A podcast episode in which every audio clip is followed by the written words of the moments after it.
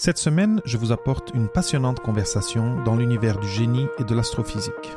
Au cours de cet échange avec mon invité Olivier Hernandez, vous apprendrez à quoi peut ressembler un trajet académique du domaine de l'ingénierie au doctorat en astrophysique et on vous amènera dans une intéressante discussion à propos de la réalité du doctorat au jour le jour et du rôle que les études de troisième cycle peuvent jouer dans votre vie universitaire, mais aussi dans votre vie professionnelle. Euh, je pense que ça a été une des plus belles expériences de ma vie, le doctorat. je pense que c'est vraiment un moment plaisant, euh, difficile, puis je comprends que c'est pas tous les jours facile, mais c'est le moment où en fait où on a le plus de liberté euh, et le plus de créativité possible pour faire quelque chose. C'est vraiment un moment plaisant et j'encourage en fait les gens un peu partout où je suis d'aller faire des études supérieures et de faire le doctorat parce que c'est vraiment une expérience euh, euh, différente de tout ce qu'on connaît en fait. Bienvenue à Papa PhD avec David Mendes, le podcast où on explore les carrières et la vie après la maîtrise ou le doctorat avec des invités qui ont eu des cheminements particuliers et qui ont des histoires uniques à raconter sur comment ils ont fait leur place dans un monde où les règles sont en constante évolution. Préparez-vous à sortir des sentiers battus et embarquer dans un nouvel épisode de Papa PhD.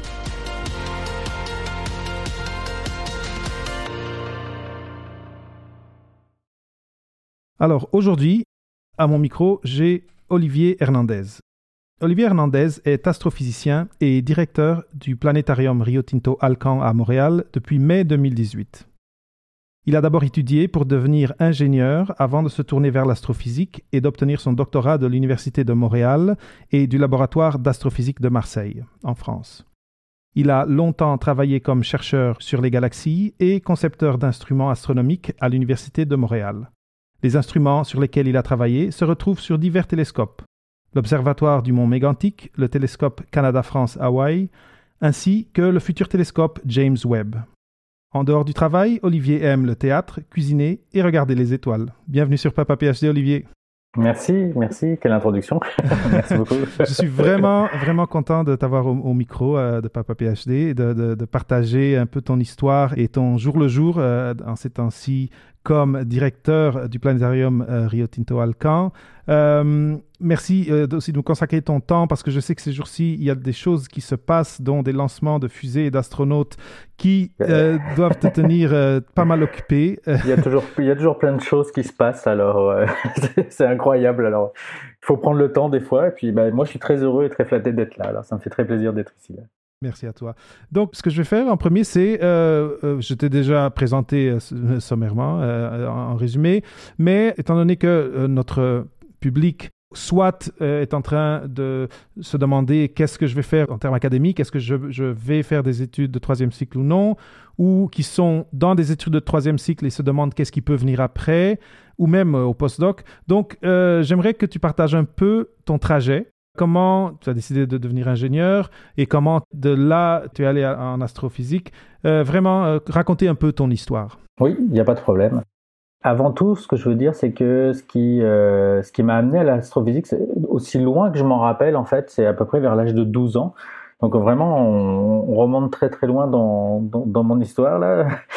Euh, et, euh, et, c'est vraiment une, une passion. J'avais peut-être avant à, cet âge-là, j'hésitais entre la géologie et l'astrophysique, mais j'avais toujours ce, ce, petit côté scientifique qui vraiment qui, euh, qui m'animait. Et lorsque j'ai reçu en fait en cadeau un, télescope, une lunette astronomique en plastique là avec lequel je pouvais voir la lune, mais c'était incroyable parce qu'on pouvait voir la lune, mais c'était une, catastrophe. C'était cheap de ces chips. Mais c'est pas grave parce que à 12 ans, on fait pas, on fait pas attention à ça là, puis on est tout fier de, faire quelque chose peut-être de différent et puis de, pouvoir regarder la lune alors que j'avais jamais vu là.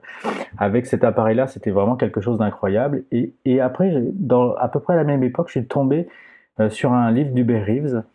Et puis, euh, vous l'entendez peut-être à mon accent là, j'ai un accent euh, français quand même, donc je viens de la France et j'étais, je vivais en France là, puis Hubert Reeves était la référence autant qu'elle l'était au Québec. Euh, mais je le savais pas à cette époque-là. Je savais, euh, je connaissais pas Hubert Reeves. J'ai commencé à lire, ses livres à 12 ans. J'ai absolument rien compris, mais j'avais l'impression de comprendre quelque chose.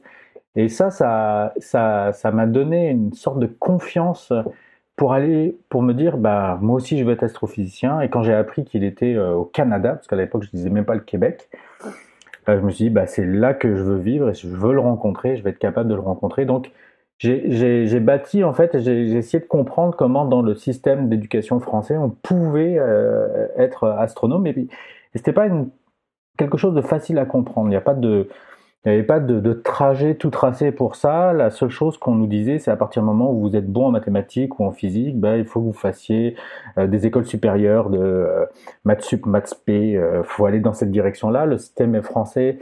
on pourra peut-être en rediscuter plus tard, mais c'est un système qui est très très élitiste en fait, qui a, l'air très très égalitaire. On a l'impression que tout le monde a accès euh, de façon égalitaire à, tout, mais il ne reste pas moins que c'est un système très axé sur l'élitisme avec des grandes écoles. Et euh, quand j'allais voir les conseillers d'orientation, me disaient bah si tu veux devenir astrophysicien, il faut que tu fasses, euh, faut que tu sois bon en maths et physique. Si tu es bon en maths et physique, tu dois faire des grandes écoles comme l'école polytechnique, l'école normale supérieure, etc. Donc très très jeune, en fait, je me suis mis dans la tête qu'il fallait que je passe dans ce dans cette voie-là et que j'allais devoir euh, avoir une carrière qui se rapproche de celle des ingénieurs pour pouvoir réussir. Donc c'est ça en fait qui m'a un peu euh, mené en fait pendant toutes mes études euh, à l'équivalent du secondaire et du cégep en France où je me suis dirigé vers cette carrière scientifique et je me suis dit bah la solution pour moi ce serait de devenir ingénieur et puis entre temps parallèlement à ça j'ai développé ma passion d'astronomie en devenant astronome amateur en aidant à la construction d'un observatoire amateur ça, c'était vraiment une expérience absolument incroyable, en fait, parce que c'était au fin fond de la Provence. Je viens d'Aix-en-Provence, en fait. C'était derrière la montagne Sainte-Victoire, la fameuse montagne que Cézanne a peint. Et on avait un petit lopin de terre là avec lequel on, nous a autorisé à construire euh, au milieu d'un champ qui était réservé en fait aux, moutons, de construire un, petit observatoire avec un petit télescope. Et ça m'a occupé en fait pendant toute ma jeunesse de construire ce télescope-là, d'aider à le construire et de pouvoir observer avec ce télescope-là. Donc ça, et, je me suis vraiment découvert une passion et je me suis dit bah, que finalement la, la carrière d'ingénieur et d'ingénieur opticien ou d'ingénieur en physique, celui qui va mener des projets pour pouvoir construire des choses, pour pouvoir découvrir euh, des, euh, euh, des, des, étoiles, des galaxies, des planètes, etc. Bah, c'est ce qui m'intéressait en fait. Donc c'est pour ça que je suis allé dans cette direction-là et que je suis devenu en fait ingénieur, ingénieur en France. Donc euh, j'ai fait l'école supérieure de physique de Marseille qui s'appelle qui s'appelait à l'époque Sufi Marseille et qui est devenue l'école centrale de Marseille par, par la suite, une fameuse grande école française en fait. Et au cours de, de, mon cursus d'élève ingénieur, en fait, j'avais le choix de voyager lors de la troisième année. Il faut voir que le cursus français, il y a deux années de, de classe préparatoire et trois années d'élève ingénieur l'ensemble fait cinq années, qui correspond plus ou moins aux quatre années d'ingénieur, de, formation d'ingénieur ici au Canada et notamment au Québec. Donc, lors de ma dernière année d'élève ingénieur, j'avais la possibilité de partir un peu partout dans le monde. Il y avait différents laboratoires qui pouvaient euh, permettre des échanges d'étudiants. Et euh, j'ai choisi Montréal pour deux raisons. La première, c'est parce que euh, ça touchait vraiment l'optique, et l'optique, c'est ce qu'il y a au, cœur des instruments euh, d'astronomie que je voulais construire. Et en même temps, c'est parce que c'était un moyen pour moi, inconsciemment, de me rapprocher le plus possible du Reeves, parce que il fallait absolument que j'ai ce contact avec lui. Donc j'ai vraiment dédié toute ma euh, toute ma, ma, formation à essayer de, de, de, de, pouvoir le rencontrer puis à, à, à avoir ce cursus-là. Donc, euh, je suis venu ici euh, en 1995 pour faire ma dernière année d'élève ingénieur et euh, j'ai gradué en 96 comme élève ingénieur de l'école centrale de Marseille et en ayant fait une année d'échange à l'école polytechnique de Montréal. Donc, j'ai eu cette chance-là et puis bah, j'ai rencontré ma blonde, qui est devenue ma femme ici. J'ai eu mes, tous mes amis qui étaient ici. Et je me suis aperçu que Montréal, c'est une ville extraordinaire aussi. Il y a une passion aussi pour, Montréal qui est absolument incroyable. C'est vraiment une très très belle ville. Et c'est une ville qui a un avantage sur toutes les autres villes. En fait, c'est une ville où on peut faire tout ce que l'on veut. En fait, on a, on a la possibilité de réaliser son potentiel parce que il y a plein de choses à Montréal. Ça refoule de créativité dans tous les domaines. Et, et c'était vraiment le lieu excellent pour moi pour pouvoir continuer et puis faire de, l'astrophysique parce que à l'université de Montréal, il y avait des maîtrises en astrophysique, on pouvait faire des doctorats en astrophysique. Alors j'ai décidé moi de, de, m'investir et de de, rentrer aux, études supérieures à l'Université de Montréal après mon, mon diplôme d'ingénieur. Et euh, j'ai commencé, euh, j'ai été rencontrer des différents professeurs et puis j'ai travaillé avec euh, Pierre Bastien et on, m'a proposé de construire mon premier instrument astronomique et j'ai dit oui là je sais pas du tout ce que ça représentait en fait. Mais je dis oui il n'y a pas de problème je vais je vais construire cet instrument-là, dont le but était justement de, de connaître, peut-être on en reparlera après, mais la polarisation autour d'étoiles jeunes, donc d'essayer de, connaître l'environnement et d'essayer de trouver probablement euh, soit des planètes ou des compagnons d'étoiles euh, en utilisant les propriétés de la lumière. C'était mon premier instrument qui s'appelait Idéfix. Idéfix. Et, c'est un instrument qui m'a permis d'aller à l'observatoire du Mont Mégantic. J'ai vraiment, j'ai pu rentrer dans le grand bain astronomique et professionnel. Et je passé vraiment du, du mode astronome amateur au mode astronome professionnel grâce à ma maîtrise, parce que j'ai pu vivre ce que vivaient vraiment des astronomes professionnels, préparer des missions, préparer un instrument qui puisse être installé sur un télescope professionnel. Le télescope du Mont Mégantic, c'est un télescope professionnel. C'est le seul télescope en fait qui fonctionne à l'est de l'Amérique du Nord. Le seul qui forme des étudiants aussi dans tout le Canada. Donc c'est vraiment quelque chose d'assez euh, exceptionnel. Et j'ai eu la chance d'être formé là-dessus et puis de d'apprendre à la dure et de passer des nuits euh, avec des températures extrêmes en attendant qu'il fasse beau, euh, avec des vents euh, de, violents. En tout cas, c'était vraiment très très formateur. Et ensuite, après, une fois j'ai fini ma maîtrise, bah, comme tout étudiant, en fait, on se retrouve avec des dettes. Puis là, il a fallu que j'aille à l'extérieur du, domaine universitaire pour essayer de, trouver une façon de travailler pour pouvoir renflouer mes bourses parce que j'ai en fait ma bourse personnelle. Parce que j'avais pas en tant qu'étudiant étranger j'avais pas accès non plus au système de prêts et bourses euh, québécois. Donc j'ai euh, travaillé pendant euh, une année et demie dans une petite entreprise qui est devenue grosse par la suite au moment de la bulle technologique en 2000 et cette, cette entreprise là elle s'appelait Chromafibre, c'était une petite entreprise qui faisait en fait des, euh, des filtres pour les télécommunications dans des fibres optiques. Puis moi, quand j'étais venu en fait à l'école polytechnique, j'étais au laboratoire de fibre optique de l'école polytechnique, et ça me permettait de, euh, de mesurer et de, de, de, travailler sur des futurs filtres optiques qu'on pouvait utiliser non seulement pour les télécommunications, mais aussi pour l'astronomie. Donc j'ai été embauché dans cette euh, petite compagnie-là et j'en suis très reconnaissant parce que ça m'a donné plein de plein d'outils en fait pour pouvoir comprendre comment on fonctionnait dans un milieu euh, euh, privé, dans une industrie. Et euh, en fait, quelques temps plus tard, sur une rencontre tout à fait impromptue, j'ai rencontré un professeur de l'université qui c'était au dentiste, chez le dentiste en fait, au métro Longueuil, je m'en souviens encore. C'était dans au début, c'était en, fin de l'année 2000, ou ouais c'est ça à peu près. Et puis, euh, on se rend compte, de toute façon, on se connaissait un petit peu euh, pendant mes études, et puis on se rend compte, et puis il me dit, bah, ah, je, pensais à toi justement, j'ai un projet, un nouveau projet, euh, j'aimerais ça construire un instrument, et comme tu as démontré pendant ta maîtrise que tu savais construire des instruments, parce que j'avais réussi à faire marcher mon instrument idéfique, il me dit, si tu veux, j'aimerais, j'aurais besoin de toi justement pour construire cet instrument-là, et si tu veux, tu peux faire un doctorat là-dessus.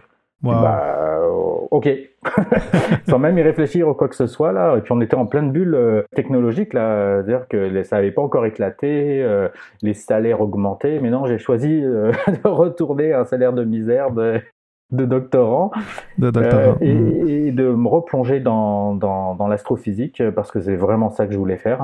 Et, et donc de, de, de, commencer un doctorat sur justement un plus maintenant plus sur les étoiles, mais plus sur les galaxies, la façon dont tournent les galaxies en fait. Donc euh, le but de mon doctorat, c'était de construire un instrument qui s'appelle Fantôme, qui fonctionne toujours et qui regarde en fait la façon dont tournent les galaxies, dans le but d'étudier en fait la, la masse de ces galaxies-là et de trouver de la matière sombre en fait dans les galaxies. Donc ça, c'était le, tout le cursus qui m'a amené à mon doctorat et que j'ai fini en 2005. Et ce doctorat-là, je l'ai fait en co-tutelle avec l'Université de Provence et le, laboratoire d'astrophysique de Marseille. Et je pense que ça a été une des plus belles expériences de ma vie, le doctorat. je pense que c'est vraiment un moment plaisant, difficile, puis je comprends que c'est pas tous les jours facile, mais c'est le moment où en fait où on a le plus de liberté euh, et le plus de créativité possible pour faire quelque chose. Alors euh, c'est vraiment un moment plaisant et j'encourage en fait les gens un peu partout où je suis d'aller faire des études supérieures et de faire le doctorat parce que c'est vraiment une expérience euh, différente de tout ce qu'on connaît en fait, même par rapport à la maîtrise où la maîtrise est assez régulière où on, apprend à faire de la recherche le doctorat là va vraiment euh, nous pousser à avoir une autonomie incroyable et une créativité qu'on n'a pas ailleurs et ça c'est vraiment exceptionnel. Oui, avec beaucoup plus de défis qu'une maîtrise, euh, beaucoup plus d'inconnus sur est-ce que ça va marcher ou pas. Oui, mais en fait c'est le domaine de la recherche aussi. En, partant, tous les sujets qu'on choisit au début de doctorat euh, probablement changent, évoluent au fur et à mesure qu'on fait son doctorat parce qu'on rencontre soit des portes fermées, soit qu'on s'aperçoit que ce qu'on avait, euh, ce qu'on pensait au début être une bonne idée n'est pas forcément une très bonne idée. Quelqu'un d'autre l'a peut-être étudié aussi. On a beau essayer de, de, de, faire une revue de la littérature de ce qui existe un peu partout, on s'aperçoit qu'il y a des gens qui touchent plus ou moins le sujet, puis qui ont tout de suite rencontré une impasse. Donc il faut avoir cette habilité à vraiment être créatif justement pour pouvoir euh, embarquer sur une autre voie, et essayer de comprendre euh, comment on peut euh, intégrer tout ce qui a été fait. Et puis c'est cette et il y a cette force chez les doctorants, en fait, d'avoir cette capacité de synthèse euh, qu'on n'a pas forcément tout de suite en, maîtrise. En maîtrise, on est très fixé sur un sujet, c'est plus dirigé. Euh, mais ce passage-là est nécessaire et, moi, par exemple, tu vois, je, me bats et je me battrai toute ma vie pour euh, empêcher les passages de maîtrise au doctorat, par exemple, parce que la maîtrise, c'est un outil vraiment puissant pour comprendre comment on fait de la recherche. Il faut passer, à mon avis, à travers l'outil de la maîtrise, de, se casser la tête sur des sujets et d'être capable de, comprendre comment ça fonctionne et de rédiger surtout son, rapport pour pouvoir euh, faire en sorte que ce soit utile pour son doctorat. Tout ce qu'on a fait à la maîtrise, ça va servir après de bagage et c'est très très important pour continuer son doctorat. Si on passe directement de la maîtrise au doctorat, il nous manque une étape qui est la rédaction de mémoire, qui est une étape, ouais, qui est une étape vraiment, qui peut être euh, vraiment crève-cœur, difficile. Et puis moi, je, la vois en tant que euh, physicien, euh, où l'étape de rédaction est plus une étape d'aboutissement que peut-être dans les sciences plus humaines, où l'étape de rédaction est le doctorat en soi. Il y a vraiment cet exercice-là qui doit se faire. Alors que pour, euh, pour, euh, le, pour la, les sciences et les sciences plus appliquées, l'étape de rédaction arrive un peu plus à la fin. Euh, en tout cas, elle est beaucoup plus courte. J'ai l'impression. Hein, c'est mon expérience qui me dit ça, mais il faudrait voir un, petit peu si c'est vrai ou pas. Mais il y, a, il y a besoin de faire, ce, à mon avis, cette maîtrise-là, et puis après de profiter pleinement de son doctorat, et puis de, de, de, pouvoir explorer en fait tout, tout, tout, tout, un sujet comme ça. Puis très, très rapidement, ce qui est déroutant aussi pour un doctorat, et moi, c'est ça qui, qui m'a plu en fait, et puis je m'en suis aperçu très très rapidement en fait, et c'est de fait de se dire que, oh, en fait, j'ai beau avoir des professeurs, c'est peut-être mes mentors ou c'est peut-être mes, euh, mes modèles pour pouvoir progresser dans mon doctorat, mais il n'en reste pas moins que à partir du moment où je vais commencer à étudier sur le doctorat, je vais rapidement savoir plus que mes professeurs et je mhm, deviens mhm, rapidement mhm. un, spécialiste sur le sujet. Et leur aide, en fait, leur, leur rapport, leur connaissance va, va, pouvoir m'aider à, à, progresser énormément dans mon doctorat, à obtenir une rigueur, à, à comprendre l'autonomie, à, à, avoir une vue plus globale. Mais sur le sujet particulier, là, il ne reste pas moins que c'est moi ou c'est la personne qui fait le doctorat qui devient le spécialiste de ça.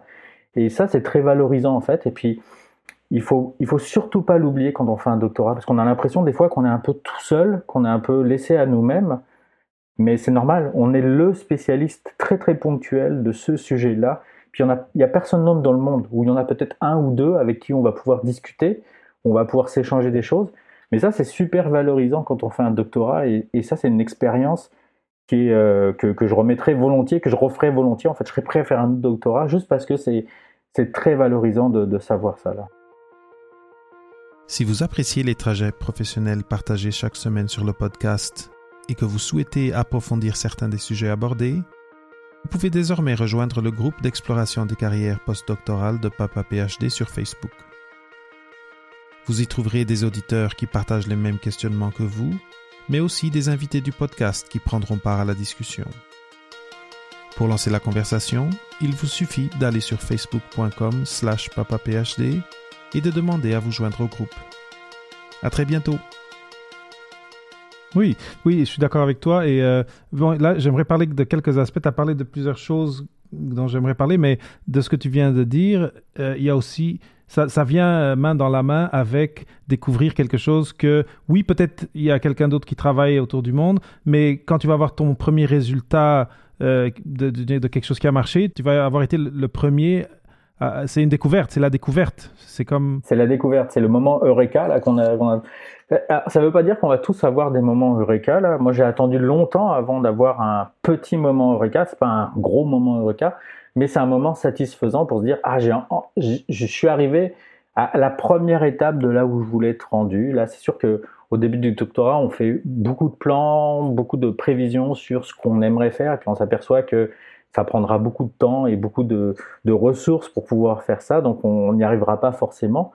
Mais euh, c'est très très valorisant de se dire bah oui, je suis arrivé à ce point-là. Et puis la réalité n'est pas tout blanc ou tout noir. Là, on peut très bien arriver à ce point-là et montrer totalement l'opposé de ce qu'on voulait montrer ou montrer quelque chose qui est équivalent. Et, et il faut il faut et c'est ça qui est difficile en fait dans un doctorat j'ai remarqué là puis j'en ai discuté avec beaucoup aussi euh, avec beaucoup de groupes d'étudiants euh, quand on était étudiant là c'est difficile de, de, de, de, se sentir valorisé quand on arrive à ce point là où la recherche que l'on fait frappe un mur mais le mur ça veut dire qu'il n'y a pas de solution à ça, puis de prouver qu'il n'y a pas de solution, c'est aussi un résultat, et c'est beaucoup dans la recherche en fait. Et beaucoup des résultats sont, il n'y a pas de solution à ça. Donc, euh, il, faut, il faut vivre avec ça. Et puis, c'est, c'est, ça peut être décevant, mais en même temps, c'est, il, faut, il faut être capable de le vivre comme un accomplissement. Je vais euh, reculer un peu, euh, comme aller pas par pas ou, à des choses que tu as dit. une, des, une, des, dernières que tu as dit et que j'ai gardé en tête, c'est tu conseilles souvent au monde, euh, tu leur dis souvent, euh, allez, faites un doctorat, vous allez, euh, vous allez grandir avec, vous allez gagner avec. Est-ce que tu peux en parler un petit peu? C'est quoi ton raisonnement en derrière de ça? Quand tu conseilles quelqu'un de faire ça, qu'est-ce que tu vois, qu'est-ce que tu, prévois que ce que vont être les retombées pour cette personne d'avoir fait cette expérience qui est longue, ardue, peut être éprouvante de plusieurs façons, mais si tu, si tu as cette, ce discours, c'est parce que tu vois, toi, qu'est-ce qu'il y a de l'autre côté du tunnel? Oui, je vois, et je vois le. En fait, je vois toute la richesse que ça apporte ensuite quand on est euh, dans, dans le monde, soit de l'industrie, soit dans le monde de, euh, gouvernemental, ou en tout cas dans le monde du travail hors universitaire. Il y a, et puis même dans le monde universitaire, parce que moi, en fait, après mon doctorat, j'ai travaillé beaucoup à l'université. J'étais vraiment euh, un employé de l'université avant de partir pour pour, pour le planétarium, il y a, y a une qualité de... La, première chose que ça apporte, l'autonomie, c'est vraiment quelque chose qui est fondamental à acquérir. Et le doctorat permet de, faire ça. En fait, je dirais que la maîtrise nous permet de comprendre comment fonctionne l'autonomie sans forcément avoir réussi à l'obtenir correctement, mais que le doctorat, et, ça prend vraiment une maîtrise de l'autonomie et ce, cette autonomie-là, cette capacité de, de, prendre des décisions pour pouvoir mener un projet, donc en fait c'est de la gestion de projet euh, intellectuelle, là, sans, sans, si on ne veut pas utiliser le mot de gestion de projet, mais c'est vraiment cette capacité de, de, de, percevoir un problème, de l'analyser, de le découper en phases et puis de, de, se lancer dedans.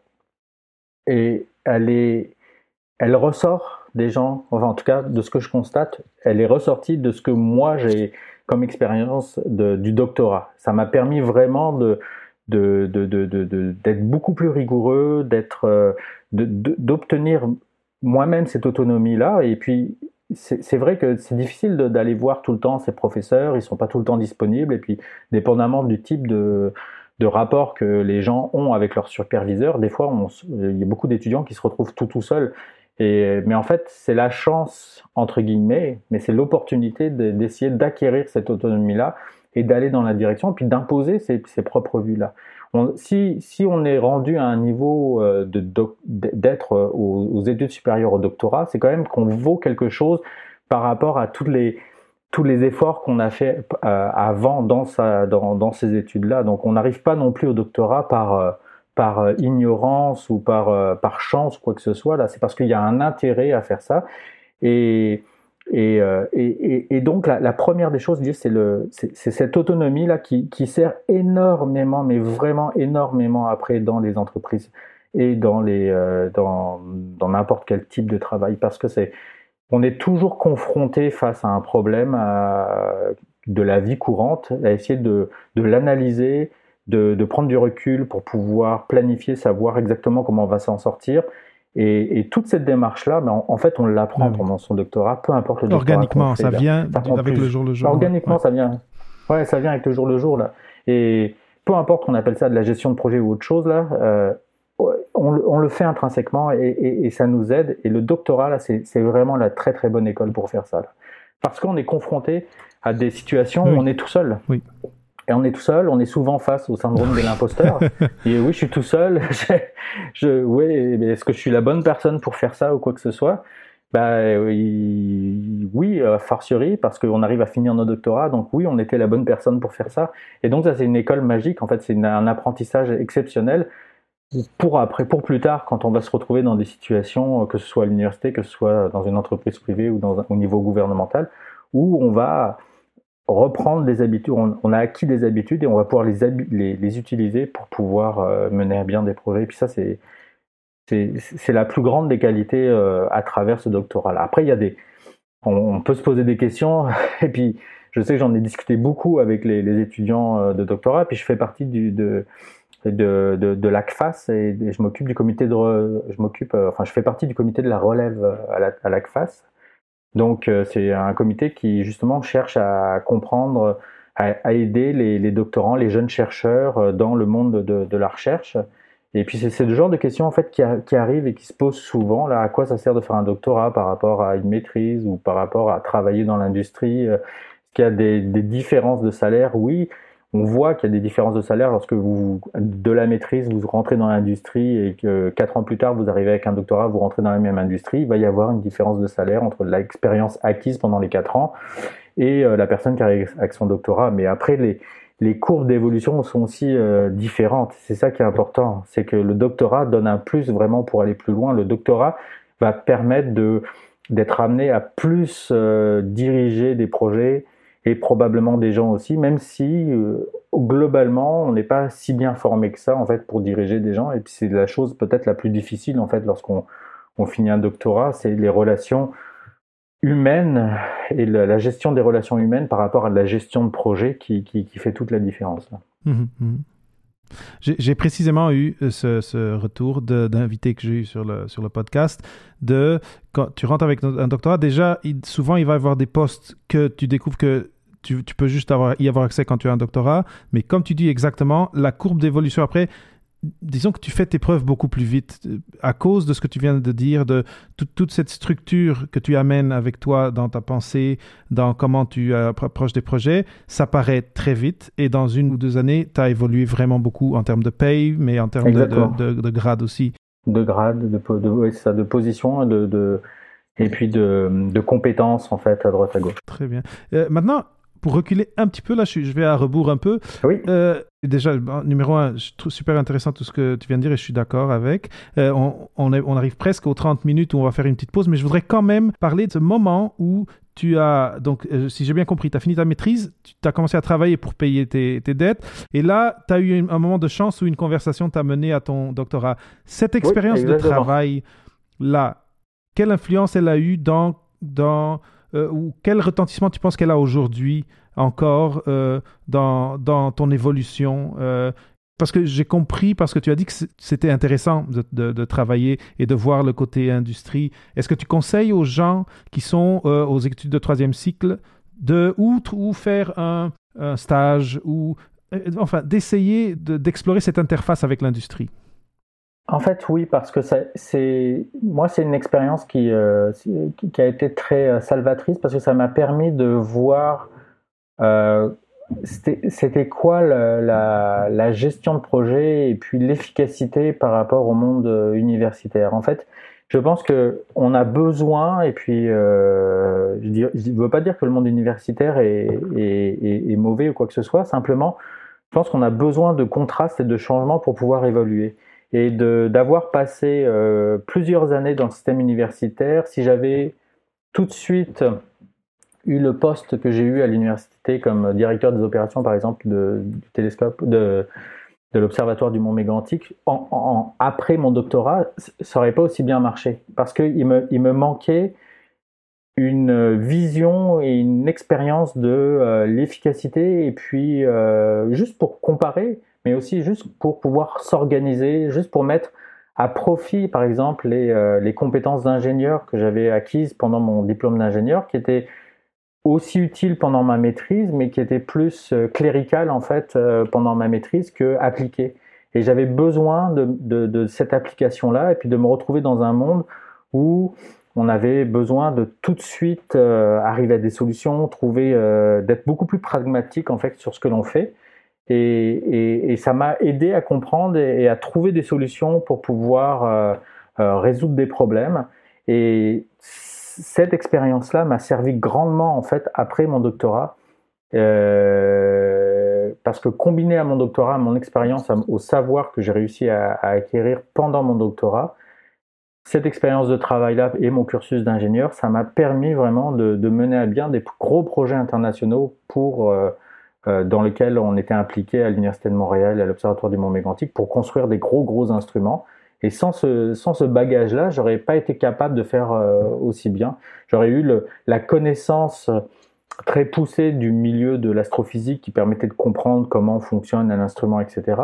Mais j'aurais pas eu le savoir-faire de comment on fait, comment on fait pour imbriquer les, les, pour mettre les briques ensemble, comment on fait pour faire travailler les gens ensemble et, c'est ça la, la, la, force des projets là qui marchent bien là, c'est comment on est capable justement de faire en sorte de, de faire travailler les gens en plus d'amener ses compétences et ses euh, et, et j'ai beaucoup beaucoup beaucoup appris pendant cette année euh, qui, a, qui, a, été euh, mhm, malgré tout courte quand même, c'est juste une année, mais ça m'a permis vraiment de comprendre ça, de comment on fait pour travailler correctement en équipe et, et comment on travaille sous pression dans un environnement qui est différent parce que là c'est plus un environnement de style commercial où il faut euh, les profits sont sont rois. C'est pas ce qui me plaisait du tout là ça ça m'intéresse pas du tout. Mais ça m'a permis de comprendre comment on évoluait rapidement et comment on, y avait des méthodes qui permettaient de travailler rapidement efficacement et et que et de, et de faire en sorte que l'équipe qui travaille avec toi bah, arrive à travailler dans cette direction là aussi. Donc ça c'est c'est des, trucs que j'aurais pas forcément appris pour mon doctorat. Et puis je pense que ça a été très salvateur de l'apprendre avant, de sortir du, cadre et puis ensuite de revenir avec ça parce que ça m'a servi énormément pour mon doctorat et ensuite pour euh, toute ma carrière. Donc si je comprends bien, tu recommandes si, quelqu'un euh, euh, ben, surtout, j'imagine que dans, un domaine, parce que moi, je, viens des sciences de la vie, on travaille avec des cellules, il y a quand même des possibilités d'aller faire des stages en industrie. J'imagine que c'est peut-être plus courant euh, côté physique, astrophysique euh, Je pense que du côté du génie, c'est beaucoup plus courant. ça fait partie du cursus d'aller faire des stages dans l'industrie et de voir ça. Et puis, c'est probablement ce qu'ils essayent de chercher aussi à travers cette formation-là. Euh, dans d'autres types de sciences, c'est peut-être moins courant, mais ça vaut le coup de se forcer et puis de le faire. Ça vaut le coup de prendre des pauses. Et puis, c'est ça la beauté du système québécois que, que j'encense partout là, parce que j'ai eu la chance de voir les deux systèmes d'éducation.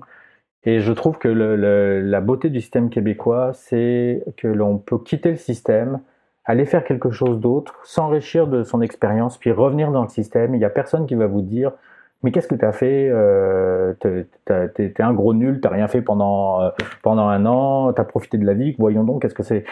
Il y a une ouverture. Probablement, c'est ça, c'est une ouverture. Probablement que ça a changé euh, en France. Là, moi, je connais plus du tout le système, mais quand j'y étais, il y, a, il, y a, il y a, plus de 25 ans maintenant, c'était l'impression qu'on donnait. Et puis, un, bon exemple, en fait, c'est euh, quand je me suis inscrit au doctorat ici, j'avais 28 ans, en, en, 2001. j'avais 28 ans.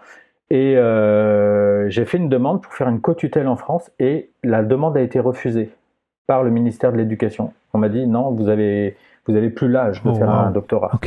C'était il y a 25 ans, peut-être que ça a changé maintenant. Et j'ai dû avoir une dérogation spéciale du ministre de l'Éducation de l'époque pour pouvoir m'inscrire au doctorat et, faire, et pouvoir faire cette co-tutelle-là. Donc ça, c'était, c'est frappant. Ici, on ne pose pas du tout la question. On pourrait reprendre ses études à 50 ans, faire un doctorat. Si on remplit tous les critères pour pouvoir faire un doctorat, il n'y a aucun problème pour le faire. Et ça, c'est une force et de pouvoir sortir du système, aller faire, se monter un bagage, aller avoir de l'expérience, puis revenir dedans, c'est magique en fait, ça ça n'a pas de prix là, et, et c'est ça la beauté du système Oui. québécois. Ça, ça vous enrichit, ça enrichit après la personne personnellement, Oui. ça, ça enrichit la personne comme candidat après pour, euh, pour, euh, pour Oui, des, entrevues d'emploi. Et éventuellement, et j'ai eu cette expérience avec d'autres- d'autres d'autres invités, comme académique, ça, ça enrichit, le- si, vous restez, si vous restez en académie, vous êtes, vous, vous êtes un meilleur académicien, c'est peut-être pas le bon terme, mais ça vous enrichit comme académicien d'avoir d'avoir euh, connu ce langage, euh, ce- cette culture, et vous pouvez l'appliquer peut-être à votre recherche, à votre groupe, etc. Olivier, nous sommes aux 30 minutes, un petit peu passé. On va faire une petite pause. J'ai encore un peu de questions sur, euh, sur euh, le- donc maîtrise, doctorat. Parce que là, on a, on a raconté l'histoire, euh, on, on a raconté ce qui a marché, un peu aussi les, les coups de bol d'être euh, Oui. d'être chez le dentiste et de, de- de quelqu'un vous offre un- une opportunité de faire un doctorat, c'est quand même quelque chose. Euh, on, va, on va parler après dans, dans la partie 2 de, euh, de quelques questions que j'ai encore à propos du, du processus faire un doctorat et après de comment de là on devient bon quand on, on travaille en astrophysique et après comment est-ce que on se retrouve dans, euh, dans un, un organisme dans une, une institution comme le planétarium Rio Tinto Alcan où là on rayonne la science euh, vers, vers, euh, vers la communauté? C'est quelque chose que- qui m'intéresse beaucoup Euh, donc on prend une petite pause et dans la partie 2 on en parlera D'accord. avant de terminer l'épisode, j'aimerais m'adresser à vous qui avez envie de lancer votre podcast. Mon ami et collègue podcasteur Marco Bernard offre dans son Académie du podcast des formations et une communauté en français qui vous permettront de réaliser votre projet dans les règles de l'art. Alors rendez-vous sur papaphd.com slash podcast 101, donc podcast 101, si vous désirez lancer un podcast personnel et que vous partez de zéro ou sur papaphd.com slash podcast pro si vous êtes entrepreneur, créateur ou créatrice de contenu et que vous voulez lancer un podcast avec des objectifs bien précis. Merci de votre écoute et à demain pour la deuxième partie de l'entrevue. Merci d'avoir écouté un autre épisode de Papa PhD. Rendez-vous sur papaphd.com pour les notes d'entrevue et pour d'autres sujets de réflexion à propos des choix de carrière après la maîtrise ou le doctorat. Ça me fera toujours plaisir de partager des histoires inspirantes, des nouvelles idées et des ressources utiles sur le podcast. Donc assurez-vous de vous abonner sur iTunes ou sur la plateforme de votre choix pour être à jour avec nos thématiques et pour connaître nos derniers invités.